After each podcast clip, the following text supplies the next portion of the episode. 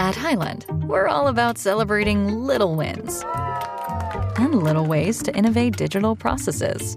There's no customer pain point too small for us to help with. Maybe that's why more than half of the Fortune 100 looks to Highland to connect their content and data, improve processes, and turn little efficiencies into big wins for their customers and clients.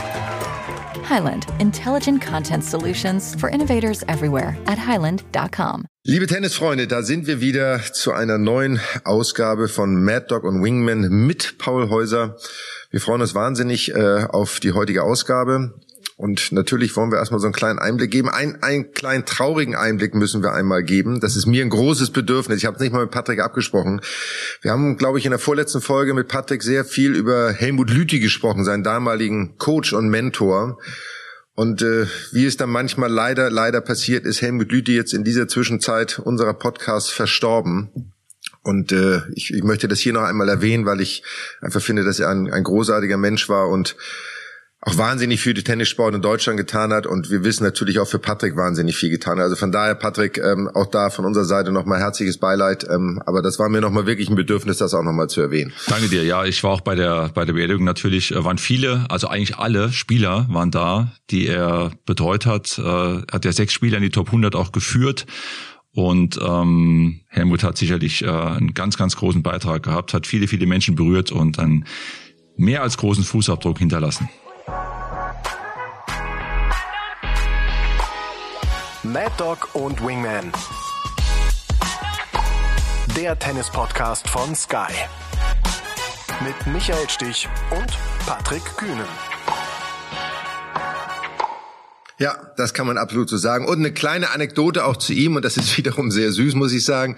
Ich hatte noch die Gelegenheit, auch wirklich vor, ich glaube, fast 2,5, 3 Monaten mit ihm einmal zu telefonieren. Auf deine Anregung hin, Patrick, sogar. Wir haben über ihn gesprochen, habe ich gesagt, jetzt muss ich Helmut mal wieder anrufen. Genau.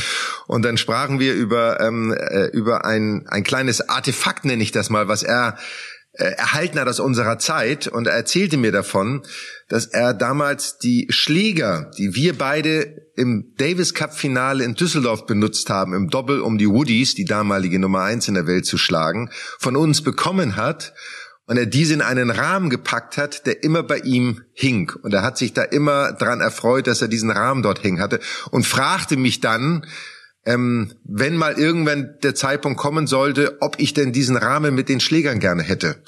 Und wie gesagt, wenn er dafür keine andere Verwendung hat, nehme ich den natürlich sehr gerne, weil ich bin auch jemand, der solche Zeitzeugnisse sehr schätzt. Und jetzt ist es, wir beide haben drüber gesprochen, Patrick, und jetzt versuche ich, diesen Rahmen mit den Schlägern in der Hall of Fame unterzubringen als Erinnerung an den Davis Cup 1993. Und ich glaube, das würde einem Helmut Lüthi sehr zur Ehre gereichen. Das so als kleine Anekdote. Ganz großartig. Ich hoffe, dass das klappt. Das wäre natürlich sensationell, klar. Ja, das versuchen wir. So, also das war mir wichtig. Was kommt von meiner Seite? Ich habe gerade neben dem Tennis, wir kommen gleich auf Sandplatztennis, auf wie ist diese Umstellung von Indoor auf Sandplatztennis, welche Spieler sind wahrscheinlich hot, welche not. Ganz lustiges Wortspiel. Und reden so ein bisschen über die BMW Open, Patrick, das, was bei euch gerade läuft, wie die Vorbereitungen sind, und so 1, 2 weitere Themen. Ich bin gerade in der Vorbereitung meiner ersten eigenen Kunstausstellung. Ui. Ganz anderes Thema. Ja, also wir gehen mal kurz, da hat's nichts mit Tennis und Schlägern und Bällen zu tun, sondern ich male seit 20 Jahren und habe mich jetzt endlich entschlossen, meine eigene Kunstausstellung in Düsseldorf zu machen, in der Galerie Paffrath. Und die startet am 5. Mai, und das ist sehr aufregend für mich. Da habe ich jetzt gerade Bilder gehängt und ausgesucht und einen Katalog gebaut und sowas. Also das hat mich gerade die letzten Wochen sehr umgetrieben. Das wollte ich einmal mit euch beiden natürlich teilen, aber auch mit unseren Hörern. Und wer Lust hat, da mal vorbeizuschauen, freue ich mich natürlich. Und ich habe schon gebucht, auf jeden Fall. Ich bin dabei, möchte mir das natürlich ansehen und wird dann auch meine Meinung zum Besten geben, weil ich als alter Kunstkenner hier natürlich am richtigen Ort sein will. Na, ich freue mich drauf. Ja, sehr schön. Ich freue mich auch sehr, dass du dabei bist, und vor allem machen wir dann einen unserer Podcasts, reden wir dann über Kunst. Weißt du, lassen wir Tennis mal sehr weg. Sehr gut. Ich weiß nicht, wie lang der wird, aber auf jeden Fall wird er lustig und interessant. Aber du bist gerade, Patrick, das müssen wir auch erwähnen, du bist ja gerade gar nicht im kalten, nassen Deutschland. Du bist gerade so ein bisschen in der Sonne, da wo Kunst, da gibt's auch ein riesengroßes Museum, ehrlicherweise in der Nähe. Du bist in Dubai. Warst du da mal in dem Museum schon mal drin? Dieses, ich glaube, der Ableger vom Louvre ist da, glaube ich, in Abu Dhabi irgendwo in der Nähe, ne? Da war war ich jetzt noch nicht drin. Wir sind jetzt vor ein paar Tagen hergeflogen. Wir haben ja, ich und meine Familie hier gelebt, 6 Jahre in Dubai. Und wir wollten immer wieder mal zurück, weil meine Kinder natürlich auch viele Freunde und Freundinnen hier noch haben aus den Kindergartenzeiten. Das ging jetzt nicht wegen der Pandemie. Jetzt hat's geklappt und demnach sind meine Kinder immer auf Achse. Wir sind alle ziemlich auf Achse und genießen aber nochmal die Zeit, Freunde hier zu treffen aus der Vergangenheit. Und für die Kinder ist natürlich ganz großartig, ihre Freundinnen und Freunde aus dem Kindergarten nochmal zu sehen. Das funktioniert alles super, die sind total happy. Und ja, es gibt ja auch ein neues Museum of the Future. Da wollte ich eigentlich auch reingehen. Dubai ist ja sehr fortschrittlich, was die Zukunft so angeht. Haben immer starke Visionen auch, aber das ist so ausverkauft, da bekommt man für die nächsten Wochen keine Tickets. Insofern muss ich das verschieben, aber wie gesagt, ist gut hier zu sein nochmal, aber ich freue mich dann auf unser Turnier in München, was jetzt bald ansteht und dann ist Tennis wieder im Mittelpunkt. Sehr schön, das hört sich gut an. Paul, wir wollen in die Sandplatzsaison starten und du bist heute direkt im Einsatz, deswegen... wir verabreden uns immer so zu gewissen Zeiten, so damit wir morgens alle fit sind. Heute mussten wir ein bisschen früher starten, weil Paul gleich für Monte Carlo kommentieren muss. Was erwartest du, bevor wir jetzt so ein bisschen auf Umstellung Hard- und Sandplatz eingehen, was erwartest du von Monte Carlo speziell jetzt erstmal? Wer ist dabei? Was ist so dein Ausblick? Also endlich wieder rote Asche. Es ist super spannend, weil Novak Djokovic vor allem, die Nummer 1 der Welt, kehrt zurück. Es fehlen auch ein paar Topstars, es fehlen große Namen. Nadal, haben wir alle mitbekommen, hat diesen Ermüdungsbruch an der Rippe und ist dann wahrscheinlich erst wieder in Madrid dabei. Das wird eben für diese Gemengelage, für die Konstellation dann also auch super spannend mit Blick auf French Open. Wie fit geht Nadal dann da rein? Wie viel Matchpraxis hat er? Reicht ihm das? Djokovic also sicherlich wieder ganz heiß. Er kann jetzt auch mit seinem Impfstatus, kann er spielen ohne Probleme. Die Pandemie spielt da also jetzt nicht mehr so rein, dass er die großen Turniere verpasst. Und Carlos Alcaraz ist natürlich vor allem interessant. Alcaraz mit seinem ersten Masters-Titel in Miami. Und jetzt hat's die Auslosung eigentlich so interessant gestaltet, dass Alcaraz direkt auf Djokovic zulaufen würde im Viertelfinale von Monte Carlo. Ich habe gesagt, große Namen fehlen. Nadal fehlt, Berrettini fehlt und auch Medvedev fehlt. Die sind alle jetzt erstmal verletzungsbedingt raus, werden dann sicherlich wieder zu den French Open dabei sein. Alexander Zverev, besonders interessant, wie gut kommt er in die Sandplatzsaison rein. Auch für ihn natürlich ein Heimspiel Monte Carlo. Er ist an Position 2 gesetzt. Interessante Auslosung, wie ich finde. Aber vor allem Djokovic, Alcaraz und auch der Name Tsitsipas sind für mich so die heißesten Aktien, weil Tsitsipas letztes Jahr, finde ich, auf Sand überragend gespielt hat. Und er ist der Titelverteidiger in Monte Carlo. Wie seht ihr es? Ja, wie sehen wir es? Gut, dann machen wir das, weil mir fiel nämlich gerade, als du das sagst, noch ein anderer Aspekt ein, aber da komme ich dann gleich nochmal drauf zurück. Also ich finde, Monte Carlo ist immer so ein bisschen der Gradmesser. Aber Patrick, einmal kurz den Schritt zurück. Was ist die größte Umstellung, die man von Sand auf Hartplatz jetzt gehen muss? Also die Spieler waren alle in Amerika. Ein langer Stretch, wie wir wissen, gerade Indian Wells und Miami sind zwar nur 2 Turniere, aber du bist mindestens 4 Wochen da drüben. Wenn du vorher schon gespielt hast, sogar noch länger. Und jetzt kommst du nach Europa. Es ist nicht so warm, es ist kalt. Der Sand kommt, anderes Spiel. Was ist aus deiner Erfahrung heraus der größte Unterschied und die größte Umstellung, die man als Spieler vollziehen muss? Das Erste, was mir einfällt, ist natürlich Geduld, dass du mehr Geduld mitbringen musst. Du kannst natürlich auf Hardcourt, auf alles draufgehen. Selbst lange Bälle, die kurz vor der Grundlinie landen, die kann man quasi im Aufsteigen direkt nehmen, weil man weiß, der Ball verspringt nicht. Auf Sand kann das mal passieren, dass ein Ball verspringt. Insofern ist Geduld auf Sand ganz, ganz wichtig. Und da geht's auch gleich hin zur spielerischen Disziplin auf Sand, dass man eben im Ballwechsel auch Geduld hat und auf die Chance wartet, auf Sand dann wirklich zuschlagen zu können. Und dann ist natürlich das Rutschen das große Thema, nicht nur für die Profis, sondern auch für den Freizeitspieler, dass man sich an das Laufen auf Sand wieder gewöhnt. Man sollte nicht zu weit rutschen, aber trotzdem rutscht man natürlich, um sein Gleichgewicht zu finden, um die Balance zu haben für einen guten, soliden Schlag, den man dann ausführen kann. Also das Laufen auf Sand ist eigentlich so die größte Umstellung, wenn man von Hardcourt kommt. Ja, du sagst gerade, Geduld auf Sand ist ein wichtiger Faktor. Ich muss dem leider widersprechen, weil ich kann das für mich nicht in Anspruch nehmen im klassischen Sinne, weil ich natürlich auf Sand auch versucht habe, Surf-Volley zu spielen. Monte Carlo ist zum Beispiel so ein Turnier, Patrick, wo man das gut machen konnte, weil es der französische Sand ist, der anders aufgebaut ist als der bei uns in Deutschland. Er ist wesentlich härter. Es ist wesentlich weniger Asche auf dem Platz obendrauf. Und von daher war das eigentlich immer dafür gemacht, auch aggressives Tennis zu spielen. Ich bin natürlich bei dir, dass man mehr Bälle hat, die verspringen, weil der Boden unebener ist. Aber für mich ist ein Aspekt noch sehr wichtig, neben dem Rutschen, was du gesagt hast, dass die Taktik auf Sand eine andere ist. Ich finde, auf Hartplatz geht es oft darum, die Winner wirklich zu schlagen, also wirklich die Geschwindigkeit des Platzes und der Schläge auszunutzen. Auf Sand geht es für mich mehr darum, seine Gegner auch etwas auszuspielen, also taktisch auch zu analysieren, wo sind Stärken, Schwächen und den Punkt aufzubauen. So ein bisschen wie auf dem Schachbrett zu sagen, ich muss den ersten Schlag machen, um den zweiten gut vorzubereiten, um dann mit dem dritten den Winner machen zu können. Das ist natürlich Geduld, da bin ich schon mal bei dir. Aber dieses Thema Taktik, wie siehst du das? Spielt das heute bei den Spielern eine große Rolle? Oder geht es mehr über Fitness und körperliche Kraft auch mittlerweile auch auf Sand? Also Fitness und körperliche Kraft spielt natürlich eine zentrale Rolle, aber ich finde deinen Ansatz auch total spannend, weil wenn man taktisch ansetzen will und wenn man taktisch spielen will, dann ist Sand natürlich der Belag dafür.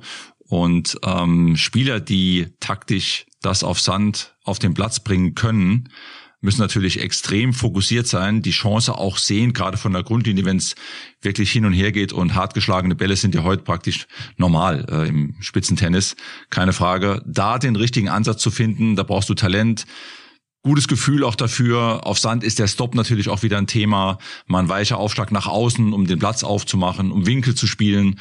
Da bist du als taktischer Spieler schon gut beraten, auf Sand so vorzugehen. Die Kunst ist dann eben, den richtigen Moment zu finden, um den entscheidenden Ball anzusetzen. Wie sehr habt ihr euch auf die Sandplatzsaison dann auch so gefreut? Wie war da, das ist ja dann auch immer schon ein spezieller Swing in Europa, und gab es da irgendwas, was ihr euch dann auch gezielt vorgenommen habt? Hey, jetzt, ich möchte mich gezielt umstellen, ich möchte gezielt mal auch Fokus auf diesen einen Schlag, ich sage jetzt mal Slice durch die Mitte, oder ist...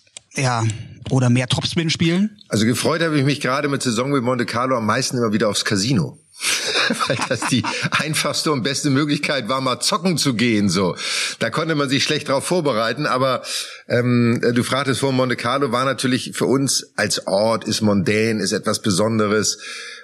Hat diesen Country Club, also dieses Liegen direkt am Meer, der Center Court, der so quasi das Meer so ein bisschen überblickt, und man spielt direkt da. Wenn es windig war, war es sehr schwer. Das, was Patrick vorhin sagte, von der Halle nach außen gehen und der Wind. Für mich war Monte Carlo immer, also deine Frage auf Sandplatzspiel bezogen, ja, natürlich habe ich mich damit auseinandergesetzt, aber es lag weniger an dem Belag für mich als mehr an meinem Gegner. Weil für mich war diese Umstellung von den unterschiedlichen Belegen nie so groß, wie es anscheinend auch in der heutigen Zeit für viele der aktuellen Spieler ist, weil es immer eine Frage des Kopfes ist. Es ist immer die Frage, wie sehr lasse ich mich auf das ein, was kommt. Und da mein Spiel, sagen wir, allround, ich habe den Slice immer gerne gespielt, auf Sand sicherlich ein bisschen mehr.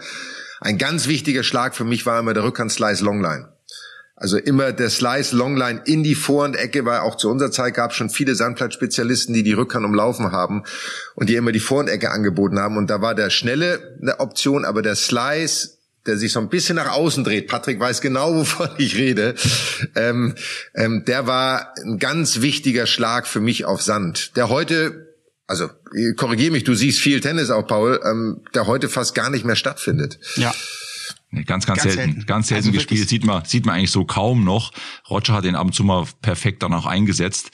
Ich muss sagen, so gerade zu Beginn der Sandplatzsaison war meine größte Herausforderung eigentlich immer ich selbst. Also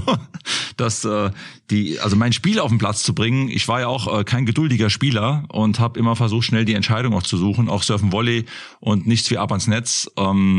Ich habe schon da teilweise echt Challenges gehabt mit mir selbst. Also das Spiel eigentlich zu finden. Ich bin auf Sand, muss ich sagen, später im Jahr etwas besser zurechtgekommen als zu Beginn der Sandplatzsaison. Ich habe wirklich ein paar Turniere gebraucht, um auf Sand reinzukommen, um mein Spiel zu finden. Jetzt hast du eben eins angesprochen, der französische Sand ist anders. Von daher kann man Monte Carlo vielleicht ein bisschen ausklammern, weil die Plätze dort auch fester und härter sind.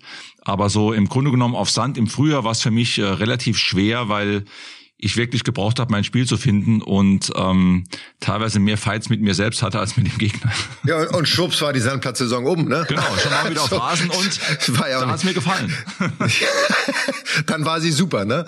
Genau. Ja, ich habe auch noch schöne Erinnerungen an Monte Carlo, was das Turnier angeht. Also ich habe erstmal, wie ich schon sagte, sehr mondän, sehr besonders, sehr wenig Raum, Patrick, für die Spieler, wenn das Wetter schlecht war, sich zurückzuziehen, weil es wirklich ein klassischer Country-Club ist. Also da gab es keine Extraräume oder Zelte, weil da ist kein Platz. Also wenn es wenn's Wetter schön ist, ein Traum, ein absoluter Traum. Wer einmal oben auf der Terrasse stand und runtergeschaut hat, also den Blick wird man nie vergessen. Aber wenn es geregnet hat, da war es wirklich also nicht so einfach. Es gab keine Räume, um sich zurückzuziehen als Spieler. Da ging es also wirklich ziemlich zu auf der Anlage, weil die Anlage eigentlich ja relativ klein ist und sehr eng ist. Aber wie gesagt, in Monte Carlo scheint dann doch Gott sei Dank öfter die Sonne, als dass es regnet. Insofern alles gut in Monte Carlo. Ja, das war immer sehr schön, wenn es denn gerade zu der Zeit so schön war. Ich habe natürlich die Ergebnisse mal gecheckt von euch beiden in Monte Carlo. 1992, ganz besonderes Jahr für Michael. Da warst du im Einzel auch recht weit gegen Goran Pripic. Ganz, ganz knapp verloren. Und zwar im Viertelfinale, im Doppel mit Boris zusammen gewonnen. In dem Jahr, in dem ihr dann später auch noch Olympia Gold abräumt. Habt ihr deswegen auch zusammen Doppel gespielt, um euch da schon mal auf Olympia vorzubereiten? Genau, das war der Plan, dass wir gesagt haben, wir müssen ja irgendwie einmal vor uns als Team zusammenfinden. Niki hatte vorher die Entscheidung getroffen, dass wir zusammen bei Olympiade spielen sollen. Und dann haben wir gesagt, dann nehmen wir nur Monte Carlo. Vom Belag her wieder besser als jetzt München oder Hamburg, wo es dann doch ein bisschen langsamer ist. Und es hat gut funktioniert. Also ich habe auch in dem Sinne zwei Erinnerungen an dieses Turnier, die auch wiederum mit Boris zu tun haben. Einmal, wie du sagst, das 92er Doppel. Das erste Mal, dass wir überhaupt zusammen beim Turnier Doppel gespielt haben. Wir haben es gleich gewonnen. War ja auch damals schon ein Masters-Turnier, so ein großes. Und die andere war in der Anfangszeit meiner Karriere. Da haben wir in Monte Carlo irgendwann, war ja auch oft Trainingslager für die Sandplatzsaison, weil da war das Wetter meistens etwas schöner als an anderen Orten. Und ich war mit Boris zum Training verabredet und wir waren um 10 verabredet und um 9:15 stand ich immer noch auf dem Platz und habe gedacht, der kommt nicht, das gibt's doch gar nicht irgendwie so. Und dann habe ich meine Sachen zusammengepackt und bin dann vom Platz gegangen. Und dann kam er mir gerade entgegen und fragte mich dann, wohin ich denn jetzt gehen wollen würde. Da habe ich gesagt, naja, ich gehe jetzt in die Kabine. Sagt er, ja, aber wir sollen doch spielen. Da habe ich gesagt, naja, wir waren um 10 verabredet und nicht um 20:10. Also ich würde jetzt was anderes machen. So, das war auch so, glaube ich, zu der Zeit auch so mein Platz behaupten. Weißt du, da war er natürlich noch meilenweit von mir entfernt. Und mir ging es aber wahrscheinlich auch darum, nee, ich möchte mich hier einfach gerecht behandeln lassen oder behandelt fühlen. Und von da habe ich so zwei Erinnerungen, die mit ihm zu tun haben. Die eine sehr, sehr schön und die andere so ein bisschen, ja, erlebt man mal. Habt ihr dann noch trainiert? Also er nicht mit mir. Nee. Okay. Und bei Patrick habe ich natürlich auch gecheckt. Da war 89 ein ganz spannendes Jahr gegen Henri Leconte, französische Tennislegende. Hast du gewonnen im Einzel, bist dann ins Viertelfinale eingezogen und Doppel warst du im Halbfinale mit Charlie Steeb. Wie war das? Ja, wie habt ihr das denn gemacht, sag mal? Mit Charlie im Doppel-Halbfinale in Monte Carlo. Da möchte ich jetzt wissen, Patrick. Ja, da muss ich auch noch ein bisschen überlegen. Du, wir hatten damals ein paar Turniere Doppel gespielt und das hat eigentlich ganz gut funktioniert. Charlie hat diesen fiesen Rückhand-Slice-Return gespielt, der, wenn er den gut getroffen hat, dem Gegner genau auf die Socken gelaufen ist. Und irgendwie haben wir uns auch auf dem Platz so gut verstanden und gegenseitig so motiviert. Das hat super funktioniert. Also Charlie hat auch nach dem Return, ich glaube, er hat sogar auf der Einstandseite gespielt, danach alles nur mit der Vorhand bearbeitet. Die war ja bekanntlich ganz gut und hat auch einen sehr guten Topspin-Lob damals gehabt. Wie gesagt, das hat super funktioniert. Monte Carlo, ja, ich habe auch noch eine schöne Geschichte mit Boris. Ich bin damals, ich weiß nicht mehr, welches Jahr das war, wir sind mal von Leimen aus mit dem Auto hingefahren nach Monte Carlo in der Woche zuvor zur Vorbereitung. Und sind dann beide gefahren, ewig lang, ich glaube 7 Stunden oder sowas ungefähr. Und weil wir das Gepäck nicht unterbringen konnten, haben wir das Gepäck alles zu Jon Tiriac damals ins Auto gegeben, der quasi parallel mit uns gefahren ist. Und irgendwo haben wir dann mal Halt gemacht auf dem Rastplatz und haben so einen Espresso getrunken, in Italien schon. Und dann hupt's auf der Autobahn. Also die Autobahn ist direkt am Rastplatz da vorbeigelaufen, hupt's dann. Und da ist Jon vorbeigefahren, damals mit einem Riesenwagen, mit, ich will die Marke nicht sagen, aber ein Riesenwagen und voll mit Taschen. Und man hat nur so den Lockenkopf, hat man so ein bisschen rausgesehen und den Schnurrbart mit der Sonnenbrille. Und da wussten wir, okay, Jon hat uns überholt. Und dann haben wir dort eine Woche Trainingslager gemacht, was immer ganz toll war. Also die Woche vor Monte Carlo, vorm Turnier auch eine tolle Zeit, weil viele, viele Spieler dort sind, um sich vorzubereiten. Und die Atmosphäre ist ja auch ganz besonders in Monte Carlo. War eine tolle Zeit. Ja, ist auch eine Reise wert. Also jeder Tennisfan, der wirklich mal Lust hat, ein besonderes Turnier zu sehen, Monte Carlo ist immer eine Reise wert, logischerweise. Klar, es ist nicht einer der günstigsten Orte auf dieser Welt, gerade in der jetzigen Zeit sicherlich auch nicht ganz einfach, aber es ist einfach auch das Umland in Monte Carlo, auch wenn man dann nach Frankreich oder Italien geht, ist einfach wirklich landschaftlich wunderschön. Also von daher haben wir da immer gerne gespielt, wie wir feststellen, nicht immer besonders gut, aber es hat immer Spaß gemacht, so, weil das Nebenprogramm auch immer sehr schön war. Dann wollen wir noch einmal jetzt, wo wir gerade Sandplatztennis waren, Tipp für Amateure. Du hattest es vorhin schon gesagt, Patrick, so für die Amateure ganz wichtig, sie wieder dieses Rutschen zu kommen. Also aus der Halle in Deutschland ja gerade, wir haben oft noch Teppichbelege, was noch wahnsinnig stumpf ist, und wieder rausgehen, sich an dieses Rutschen zu gewöhnen. Was wäre so dein klassischer Tipp, wie man die ersten Stunden auf Sand verbringt, wenn man sich wieder umgewöhnen will? Also es geht ja mit dem Rutschen darum, auch wieder die Balance zu finden für die Schläge. Dazu haben wir äußere Einflüsse, Wind, Sonne, du hast eben schon angesprochen. Was ich ganz gerne mache, ist wirklich Schattentennis spielen, so gerade zum Warm-up. Es gibt ja verschiedene Arten von Warm-up fürs Tennis, aber mal den Schläger in die Hand nehmen, an die Grundlinie stellen und einfach mal Tennis spielen ohne Ball sozusagen, kann man für sich alleine wunderbar machen.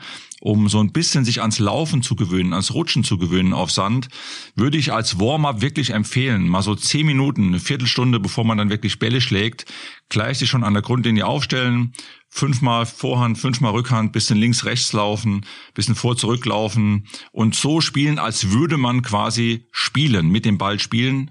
Dadurch, dass kein Ball im Spiel ist, kann man sich wunderbar auf die Beine fokussieren, mal ein bisschen auf die Balance fokussieren, seine Schläge sauber ausführen und das Unterbewusstsein lernt dann relativ schnell, sich wieder an dieses Rutschen zu gewöhnen und dann geht's eben darum, auch einfach mal viele Bälle zu schlagen, natürlich auch viele Aufschläge zu machen, weil wir jetzt natürlich auch dann wieder das Hallendach nicht haben, sondern einen blauen Himmel im Bestfall mit ein paar Wolken drin. Das braucht ein paar Tage Zeit, um sich daran zu gewöhnen. Aber das wäre so für mich eine erste Herangehensweise, vor allem mit diesem Warm-up ohne Ball. Das bringt sehr, sehr viel, um dann mit dem Ball nach einer Viertelstunde vielleicht zu starten. Dann ist man aber körperlich und auch geistig schon aufgewärmt und kann dann eigentlich sofort loslegen. Wer lacht? Der Michael, das muss ich jetzt kurz beschreiben. Michael ist, glaube ich, fassungslos. Für dich wäre so ein Aufwärmprogramm total fremd, oder? Ja, also das wäre nicht so richtig meine Art. Meine Art des Aufwärms. Also ich würde mir so ein bisschen doof vorkommen, wenn ich da an der Grundlinie hin und her rutsche und habe nicht mal einen Ball, den ich spiele. Aber das soll natürlich nicht heißen, dass das nicht eine gute Übung ist, gerade weil es ja auch darum geht, Verletzungen vorzubeugen, also auch die Muskulatur aufzuwärmen, wie Patrick sagte, in dieses Rutschen wieder reinzukommen. Ich habe mit meinem damaligen Mannschaftskollegen, dem Stefan Eriksson aus Iphitos, und Patrick kennt ihn logischerweise auch nicht, großgewachsener Schwede, mit dem habe ich immer sehr gerne trainiert und wir haben immer eine Art des Aufwärmens gehabt. Wir haben immer einen Ball genommen und unser Ziel war, keinen Fehler zu machen. Also den Ball so lange wie möglich im Spiel zu halten. Das führt dazu, dass man nicht so viel Risiko beim Schlagen eingeht, nicht besonders hart schlägt, versucht die Bälle vernünftig zu platzieren. Aber das Hauptziel ist, den Ball im Spiel zu halten. Man kann sich trotzdem links, rechts laufen lassen, man kann sich schicken, man kann mal einen Stopp spielen, man kann all diese Dinge tun. Und man wird sehr schnell sehr warm. Wir haben teilweise wirklich 150 Mal den Ball übers Netz geschlagen, also auch wirklich lange, lange Ballwechsel gehabt. Und wir waren nach einer 10 Minuten, nach einer Viertelstunde fertig, weil nichts ist so anstrengend wie dauerhaft einen Tennisball übers Netz zu schlagen.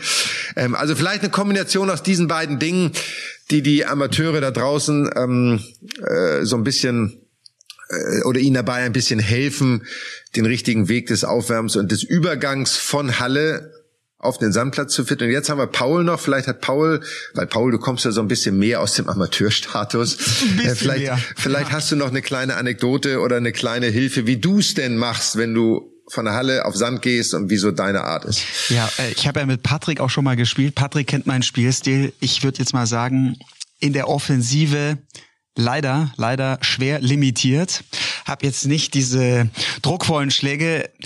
Aber ich bin auf jeden Fall ein leidenschaftlicher Grinder, würde ich sagen. So, ich war früher extrem diese Sandplatz-Wühlmaus, der immer versucht, diese Bälle noch rauszukratzen und ihn vor allem 1, 2, 3 Mal noch mehr reinzuspielen als der Gegner und dann irgendwann mal auch so einen Fehler rauszukitzeln.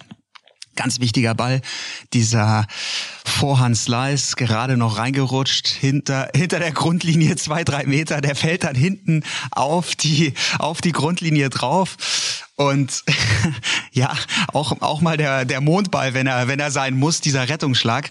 Also das macht mir große Freude. Früher hat's noch mehr Spaß gemacht, als ich noch ein bisschen schneller und noch ein bisschen fitter war. Aber das wäre so mein Rezept für auch alle Hobbyspieler. Vor allem erstmal die Kugel reinspielen, versuchen den Fehler beim Gegner rauszukitzeln, kämpfen, Freude haben am Fighten. Ich habe da gegen Gegner gewonnen, die eigentlich viel besser Tennis spielen als ich. Einfach nur mit dieser Taktik, indem ich die so ein bisschen zermürbt habe. Und dieser Spaß am Grinden, das ist auf Sand natürlich perfekt, weil so auf schnellen Belegen habe ich häufig dann gegen so Spieler, die sich gespürt haben, die druckvoll agieren, keine Chance gehabt. Du bist eigentlich das klassische Beispiel des Gegners, den keiner haben will in der Punktspielsaison, egal welche Liga. Du bist so einer dieserjenigen, die will man nicht. Also man möchte gegen den, wenn man schon sieht, dass jemand mit dem Vorhand-Slice das Match eröffnet so ungefähr, da war bei mir schon vorbei, da war ich schon raus. Aber da gibt's auch eine nette Anekdote aus meiner Zeit. Uwe Seeler, wir kennen ja alle uns Uwe logischerweise, ist ja nun eines der größten Idole des deutschen Sports und auch natürlich Hamburgs. Und Uwe war großer und begeisterter Tennisspieler. Eine seiner Töchter hat mit mir gleichzeitig Tennis gespielt und Uwe war aber kein besonders begnadeter Tennisspieler. Aber eins konnte Uwe, und ich habe nie gegen ihn gespielt, aber mein Bruder, der etwas älter ist als ich, durfte gegen ihn mal bei den Herren spielen. Da war mein Bruder wahrscheinlich Mitte 20 und Uwe war Mitte 40 oder was auch immer. Und Uwe, wie gesagt, war nicht der begnadete technische Tennisspieler, aber er konnte eins, der hat jeden Ball erlaufen. Jeder Ball wurde ins Feld gespielt, wie du gesagt hast, Rückhand-Slice, Vorhand-Slice, Vorhand abgebrochener Topspin, was immer das war, darum ging es nicht. Hauptsache, der Ball kam zurück. Mein Bruder ist schier wahnsinnig geworden, hat, glaube ich, auch verloren und war frustriert, dass er gegen einen Spieler verloren hat, der 20 Jahre älter war als du. Also du bist jetzt quasi mein Uwe Seeler sozusagen. Du bist jetzt uns Paul. So, du bist uns Paul jetzt sozusagen. Es gibt ein schönes Match unter Föhring, ich sag's dir. Wir werden es ausprobieren. Wir wollen kommen zu dem BMW Open. Genau, das ist ein guter Übergang. Die deutsche Sandplatzsaison startet und da sind immer die BMW Open das erste Turnier. Und Patrick, von dir würden wir gerne hören. Wie läuft's? Was macht die Vorbereitung? Bist du mit dem Teilnehmerfeld zufrieden? Was gibt's rund um das Turnier in der Kurzversion gerade zu berichten? Weil es ist nicht mehr lange hin. Du, also ich bin total happy mit dem Teilnehmerfeld. Wir haben einen Cut von 69. Das heißt, dass der letzte gemeldete Spieler fürs Hauptfeld an 69 der Weltrangliste steht. Das ist Daniel Altmaier. Wir haben 2 Top-10-Spieler mit Alexander Zverev und Casper Ruud. Wir haben dann auch, finde ich, einen sehr interessanten Spieler mit Alexander Bublik. Daniel Evans kommt, der Brite. Ehemalige Sieger kommen zurück. Christian Garin beispielsweise, wie zum Beispiel auch Nikolaos Basilashvili.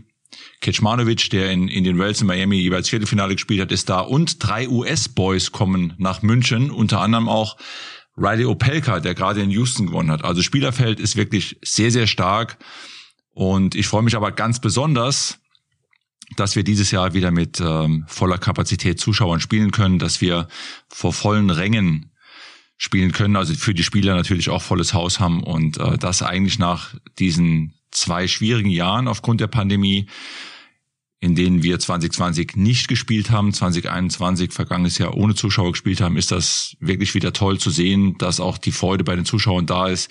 Wir sind, also was den Ticketverkauf angeht, sehr, sehr gut aufgestellt und wir spüren auch die Freude der Zuschauer, aufs Turnier wieder zurückzukehren, zum Aumeister, zum MTTC Iphitos, um tolles Tennis zu sehen. Und Michael, du kennst ja die Clubanlage, du hast lang genug für Iphitos selbst gespielt und hast das Turnier ja auch mal gewonnen. Du weißt, wie schön die Atmosphäre ist bei uns in München beim Turnier. Ja, absolut. Es ist ich habe da mal wahnsinnig gern gespielt, weil es ein unheimlich familiäres Turnier ist. Es ist auch ja wirklich eine Clubanlage, also keine geschaffene Anlage, sondern eine sehr gewachsene Anlage über viele Jahre. Und das macht diese familiäre Atmosphäre aus. Der Center Court ist ja sehr heimelig, nenne ich das jetzt mal. Und wenn er voll besetzt ist, natürlich wirklich großartig. Und das freut mich für euch mal allermeisten, dass die Tennisfans wieder da sein dürfen, dass die Spieler auch dieses Erlebnis wieder haben, diese Atmosphäre aufzusaugen. Überrascht bin ich von der Tatsache, dass du sagtest, gerade 3 Amerikaner schon kommen. Das ist sehr untypisch für die Amerikaner, die eigentlich eher später nach Europa kommen und die Sandplatzsaison mitnehmen, weil das bedeutet, dass sie jetzt wirklich viele, viele Wochen in Europa sind.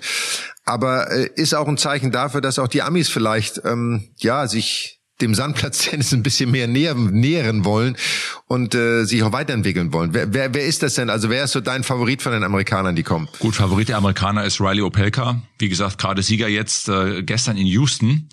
Steht an 17 der ATP-Weltrangliste, ist 2,11 Meter groß, also neben Alexander Zverev.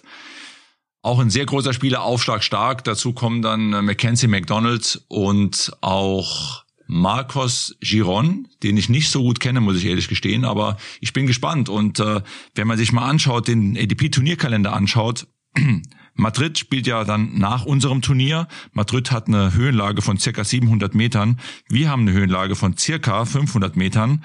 Insofern ist man als Spieler schon gut beraten, wenn man sich dafür entscheidet, in unserer Woche zu spielen, dass man in München spielt, weil die Transition, also der Wechsel nach Madrid, dann natürlich einfacher ist. Gutes Beispiel dafür ist Andy Murray, der bei uns mal gewonnen hat und dann direkt danach auch Madrid gewonnen hat. Also das ist schon ratsam, aber wie gesagt, die Spieler entscheiden ja ihre Pläne, so wie es ihnen selbst am besten auch passt. So muss das auch sein. Ilya Iwaschka zum Beispiel, der Sieger, der vergangenes Jahr, nicht Sieger, sondern der vergangenes Jahr gegen Alexander Zverev gewonnen hat und auch aus der Quali kam im vergangenen Jahr, wird auch in den Top 8 gesetzt sein in diesem Jahr, kommt also auch zurück nach München. Bin gespannt. Die Quali ist auch sehr gut besetzt. Wir haben einen Cut von 91 in der Quali. Du lachst schon wieder, ne? Ich höre nicht auf, über das Turnier zu reden. Ich nicht, das war Paul. Ich bin raus aus der Lachnummer. Das war Paul diesmal. Dass die Quali jetzt auch schon bei 90 ist, also es ist eigentlich alles angerichtet. Und ich freue mich, wenn es dann in ein paar Wochen losgeht. Ja, vor allem ist es auch angerichtet für uns bei Sky, weil wir haben das Turnier live dann bei uns vom ersten bis zum letzten Match und werden auch mit Moritz Lang als Reporter und Moderator auf der Anlage dann präsent sein. Ich darf es kommentieren. Du hast da was Entscheidendes angesprochen gerade noch, Höhenlage. Ich glaube, das müssen wir einmal kurz erklären. Was bedeutet das für das Spiel? Warum ist das so ein entscheidender Faktor? Ich dachte gerade, du wolltest sagen, dass wir erklären, was Höhenlage bedeutet. Was ist das? Das wollen wir nochmal, das kann Paul nochmal unter 4 Augen erklären. Also, genau. Ja, also man kann es ganz pauschal auf den Punkt bringen und sagen, also 500 Meter Höhenlage in München, da fliegt der Ball schon mal einen guten Meter länger. Und dementsprechend braucht man ein bisschen Zeit, um sich vorzubereiten aufs Turnier. Und vor diesem Hintergrund ist der Wechsel von München nach Madrid einfacher als beispielsweise von Estoril, was ja ein Turnier ist, was parallel zu uns gespielt wird in Portugal, ist dieser Wechsel von München aus nach Madrid etwas einfacher, weil wie gesagt, man das schon in München adaptiert hat und dann eigentlich nahtlos übergehen kann in das Spiel nach Madrid. Man ist dann für Madrid auch schon gut eingestellt sozusagen. Also ich würde das gerne noch ergänzen, weil man könnte jetzt annehmen, nur weil man in 500 Meter spielt, fliegt der Ball länger, weil er weiß, er ist in 500 Metern. Also die Luft ist natürlich etwas dünner und dadurch hast du weniger Widerstand und deswegen fliegt der Ball weiter. So, er fliegt auch schneller, muss man sagen, also auch Aufschlag, wenn in München das Wetter heiß war wirklich und ich erinnere mich wirklich, wir hatten teilweise, Patrick, ich weiß nicht, wie das bei euch jetzt ist, aber die Bälle in München waren auch wirklich härter. Also es war oft so, dass der Ball dann auch noch schneller flog, das heißt Surf-Volley war, wenn das Wetter gut war, auch wirklich eine tolle Variante, auch wenn der Sand etwas langsamer war, aber die umgebenden Voraussetzungen haben es halt wirklich möglich gemacht, dort auch wirklich gut zu spielen. Und das kombiniert mit der heimeligen Atmosphäre, was du eingangs sagtest, Patrick, bringt mich zu der Frage, wie sehr ist diese Kombination, sagen wir einmal dieses gemütliche, heimelige dieses Turniers, diese Club-Atmosphäre, dann die Bedingungen, wie sehr favorisiert das gewisse Spieler oder wie sehr profitieren manche Spieler davon, denn einen gibt es und einen Deutschen, der auch dieses Jahr bei dir wieder dabei sein darf. Philipp Kohlschreiber ist, glaube ich, einer der jemals erfolgreichsten bei diesem Turnier insgesamt und dem scheint beides super zu gefallen, oder? Ja, das hat ja auch quasi, wenn man auf die Historie seiner Turnierteilnahmen schaut, sieht man ja, dass er dreimal das Turnier gewonnen hat, fünfmal Finale gespielt bei unserem Turnier. Also viele fühlt sich bei uns extrem wohl. Und er hat ja diese Grundlinienschläge mit viel Spin geschlagen, die genau unter den Bedingungen, die du gerade beschrieben hast, natürlich ihre Wirkung entfalten. Und von daher war es für uns auch selbstverständlich, ihm in diesem Jahr eine Wildcard zu geben fürs Turnier, als Zeichen der Anerkennung auch für seine Leistung und weil er sich eben auch sehr wohl fühlt beim Turnier. Und wer weiß, selbst wenn die Karriere jetzt so langsam zur Neige geht, hat er trotzdem eine Chance, noch weit zu kommen, weil er eben in München mit sein bestes Tennis seiner Karriere auch oft gespielt hat. Lass uns kurz noch auf diesen einen Aspekt eingehen. Du sprachst die Wildcards an. Philipp hat eine bekommen. Nach welchen Kriterien vergebt ihr Wildcards? Also so die, was sind deine Maßstäbe, um einem Spieler eine Wildcard zu geben? Ja, wir schauen uns natürlich immer das aktuelle Geschehen an. Das ist wichtig. Wir schauen immer auch in Richtung Nachwuchs, was kommt nach. Und wir haben immer auch den Fokus, dass wir unseren Zuschauern gerne auch so ein bisschen die Stars von morgen auch präsentieren möchten. Wir haben beispielsweise Alexander Zverev schon eine Wildcard gegeben, als er 16 Jahre war. Ich weiß, dass du das damals in Hamburg auch gemacht hast und ihn sehr unterstützt hast. Und Alexander Zverev hat damals mit 16 Jahren, weiß ich noch, sein erstes Match gegen Jürgen Melzer gespielt. Bei uns auf dem zweiten Center Court, hatte glatt verloren. Kam danach dann zu mir sogar und hat gesagt, du, Entschuldigung, dass das heute nicht so gelaufen ist. Hat sich bei mir noch entschuldigt, alles drum und dran. Aber wir haben natürlich hier sehr früh das Talent erkannt und wollten immer auch fördern und ihm auch eine Möglichkeit geben, bei uns zu spielen. Ist mit auch ein Grund, warum wir auch heute so eine gute Beziehung quasi zu Alexander haben, auch zu seiner Familie haben. Und ein gutes weiteres Beispiel ist eben auch Casper Ruud, dem wir 2017, 2018 schon eine Wildcard gegeben haben, schon früh erkannt haben, dass da ein großes Talent in ihm schlummert. Und ja, wir sehen auch, dass beide eben jetzt auch zurückkommen nach München, auch gerne wieder zurückkommen zu uns, bei uns spielen und wir über die Schiene auch einfach ein gutes Verhältnis aufgebaut haben zu den Spielern. Wir haben früh uns engagiert für die Spieler, früh versucht zu unterstützen und das ist eigentlich so ein Weg, den wir gegangen sind in der Vergangenheit und den wir eigentlich auch weiterhin gehen wollen in der Zukunft. Ja, also die Förderung von jungen Talenten ist der eine Aspekt. Der andere Aspekt ist natürlich trotzdem auch, sich eine Wildcard offen zu halten, um einen potenziellen Topspieler der Welt irgendwie verpflichten zu können, der nicht gemeldet hat. So, gibt's da, du weißt, kannst wahrscheinlich nicht so ganz aus dem Nähkästchen plaudern, gibt's irgendwas, was ihr noch so in der Hinterhand habt, wo du eine Hoffnung hast, dass das eventuell klappen könnte? Also ich will mal so anfangen. Es hat sich als ratsam erwiesen, dass wir noch Wildcards zur Verfügung haben, auch bis kurz vorm Turnier. Du warst ja auch lang genug Turnierdirektor, du kennst ja, weißt ja, wie kurzfristig manche Spieler eben auch entscheiden. Also ich sag mal, Dominic Thiem ist sicherlich auch ein Spieler, den ich im Fokus habe. Ich habe da auch Kontakt natürlich. Dominic war jetzt ja lange verletzt und hat jetzt auch Corona-Erkrankung. Aber es ist letztendlich immer abhängig auch vom Turnierplan des Spielers selbst. Wir wollen einfach Möglichkeiten haben, auch kurzfristig zu reagieren, wenn dann ein Spieler sich entscheidet, kurzfristig vielleicht seinen Plan zu ändern oder kurzfristig eben auch noch nach München zu kommen. Und dafür wollen wir eben auch bereit sein. Ne? Super. Für mich von meiner Seite aus, Paul, noch die letzte Frage. Patrick, beschreibe deinen Posten als Turnierdirektor in 5 Worten.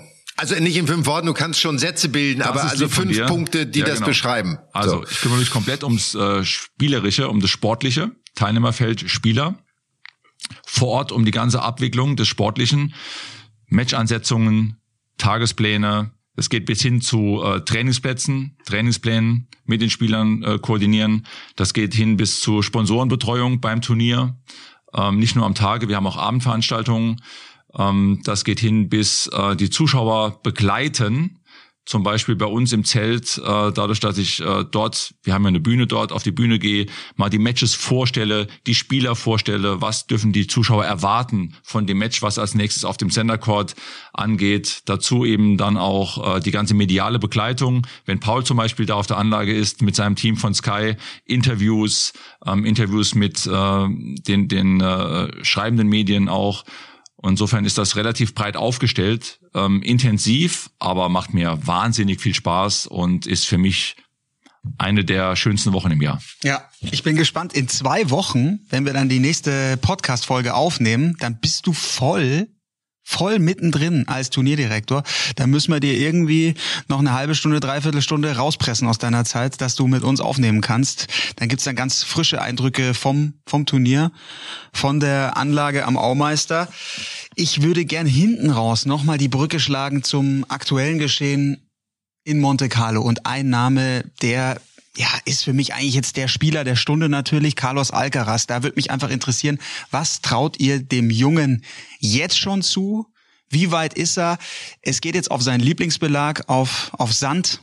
Er freut sich auch wahnsinnig natürlich dann auf alles, was jetzt kommt, French Open. Aber kann der schon diese ganz großen Kirschen, kann er die schon gewinnen? Also ich fange mal an, Patrick. Er hat bewiesen in Key Biscayne, dass er gewinnen kann. So, also Miami hat er doch gewonnen, ne?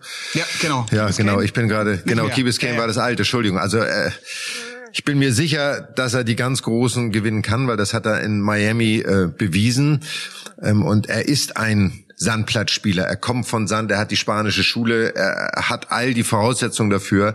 Der Druck wird immer größer werden, die Erwartungshaltung werden immer größer werden. Er hat noch diese jugendliche Leichtigkeit des Seins, was ihn von vielen seiner Kollegen im Moment abhebt, die da sind, die schon mehr diesen Druck empfinden.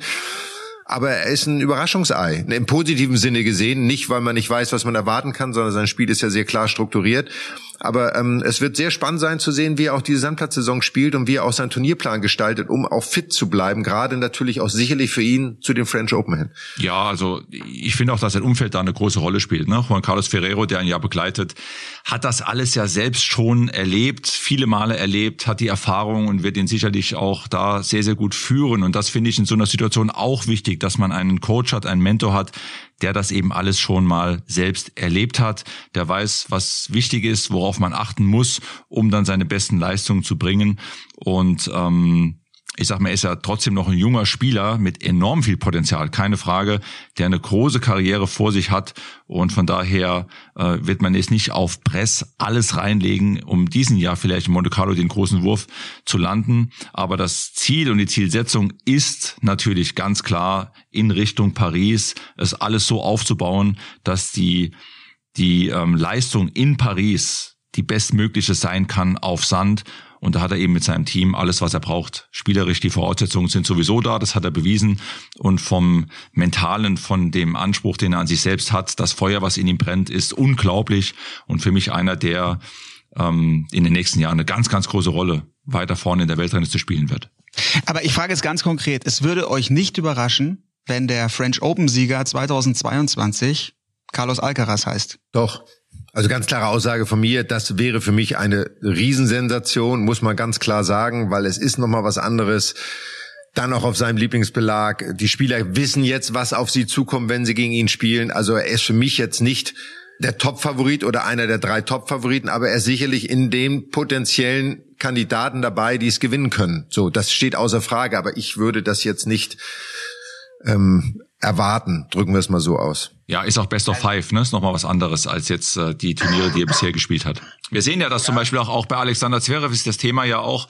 Alexander hat ja auch zum Beispiel jetzt olympisches Gold, ATP Finals in Turin gewonnen, einige Tausender Turniere gewonnen. Wie schwer es dann trotzdem ist, nochmal den Schalter umzulegen in die Grand Slams, wo es dann eben um Best of Five geht. Ja, also ich nehme mit aus dieser Folge, dass wir alle wissen, wie wir auf Sand spielen wollen, wie man sich am besten umstellt. Wollen, genau. Ich nehme auch mit jetzt zum Schluss, Patrick, dein Ziel BMW Open als Turnierdrücker ist es irgendwann, Alcaraz zu verpflichten, dass er bei dir in München spielt. Das ist deine Hausaufgabe sozusagen. Da muss ich kurz sagen, dass das, glaube ich, schwierig wird, da der Turnierplan, das muss man vielleicht kurz erklären oder darf man kurz erklären, in der Vorwoche vor uns läuft Barcelona und nach uns läuft Madrid. Ja, dann musst du dir halt ein bisschen mehr Mühe geben, Patrick. Also das ist ja, alles ist möglich. Man muss sich auch Ziele setzen, so. Und wenn man sie dann nicht erreicht, ist es auch in Ordnung. Aber man muss zumindest das Ziel haben. Paul, wissen wir, Paul wird jetzt auf Sand in dieser Saison mehr Angriffstennis praktizieren und bitte den Vorhandslice weglassen, Paul. Ich möchte ihn nicht sehen. Ja, okay. Gerade wenn wir dann spielen, das nehme ich mir ganz massiv vor. Durch den Ball durchgehen und auch mal ein bisschen mal nach vorne, ein bisschen in die Offensive sich trauen. Aber dazu wird's gegen dich wahrscheinlich gar nicht erst kommen. Du lässt mich wahrscheinlich gar nicht atmen, ja? Allein die Vorstellung, dass ich mit jemandem Spieler vor und Slice spiele, schreckt mich schon so ab, dass ich es vielleicht gar nicht mache. Aber wir wünschen natürlich allen unseren Zuhörern, den ganzen Tennisspielern da draußen, einen guten Start in die Sandplatzsaison, ganz viel Freude bei hoffnungsvollerweise stattfindenden Punktspielen, dass die Pandemie auch das alles wieder zulässt, dass Normalität einkehrt. Tolle BMW Open, sowohl dem Veranstalter als auch dir, Paul, mit deinem Team, wenn ihr kommentiert. Und wir freuen uns auf alles, was da kommt, und freuen uns auf die nächste Ausgabe von Mad Dog und Wingman. Genau. Noch einmal Teasing. Wir haben natürlich auch noch andere Podcasts bei Sky. Dienstags ist immer Formel 1 Podcast-Tag. Backstage Boxengasse mit Sascha Roos, mit Peter Hardenacke und mit Sandra Baumgartner. Da geht's natürlich vor allem jetzt um Charles Leclerc. Ferrari ist wieder da. Und da haben wir da die Brücke. Das ist ein Monegasse, der oben auf ist, der jetzt in Australien gewonnen hat. Vielleicht schaut er auch mal beim Tennis vorbei in Monte Carlo. Ist ja seine Heimat. Und das gibt's natürlich auch alles live und exklusiv bei uns. In diesem Sinne, bleiben Sie gesund, bleiben Sie fröhlich und haben Sie Spaß am Sandplatztennis. Tschüss. Bis bald. Ciao. Ciao. Mad Dog und Wingman ist eine Produktion der Podcast-Bande im Auftrag von Sky. Neue Folgen gibt's alle 14 Tage, immer mittwochs, überall, wo es Podcasts gibt.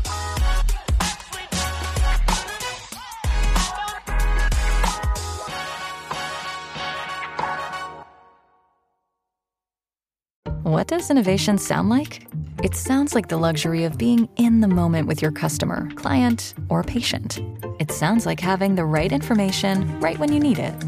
It sounds like being at your best for your customers and your business. Thanks to Hyland's intelligent content solutions that improve digital processes, innovators everywhere are able to do their thing better, whatever that thing is.